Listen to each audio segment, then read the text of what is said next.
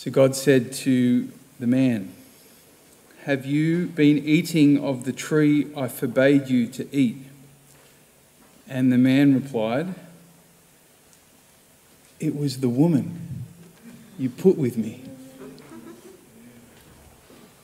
She gave me the fruit, and so I ate it. Then the Lord God asked the woman, What is this that you have done? And the woman, replied,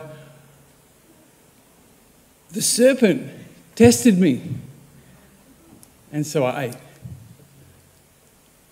Have you ever done that?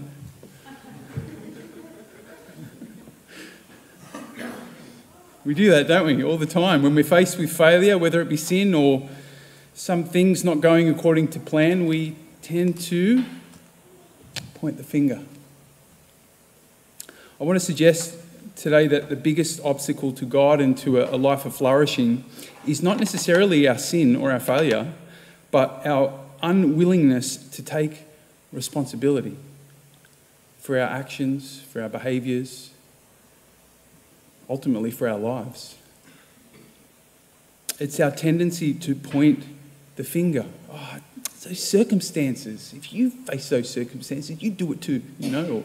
Or, it's those people, they're always, you know, causing me to do this or do that.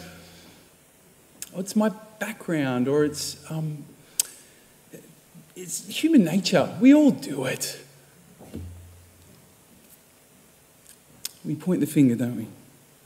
And there might be some truth to those observations, right? There might be some valid, legitimate reasons why we behave the way we behave.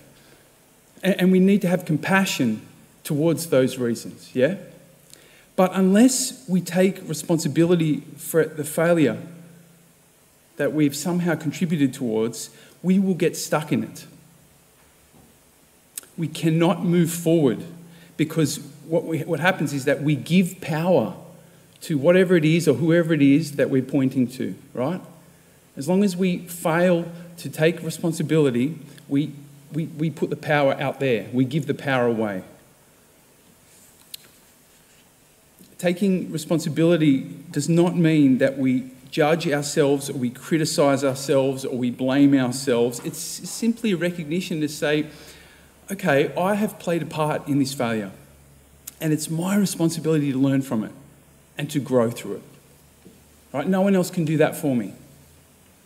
So I'm going to take that on with God's help. Now, as Christians, we should find this easier than most people because we know that whenever we humbly take responsibility, grace and mercy will always meet us. When we claim responsibility, we take back the power, and then truly amazing things can happen in our lives.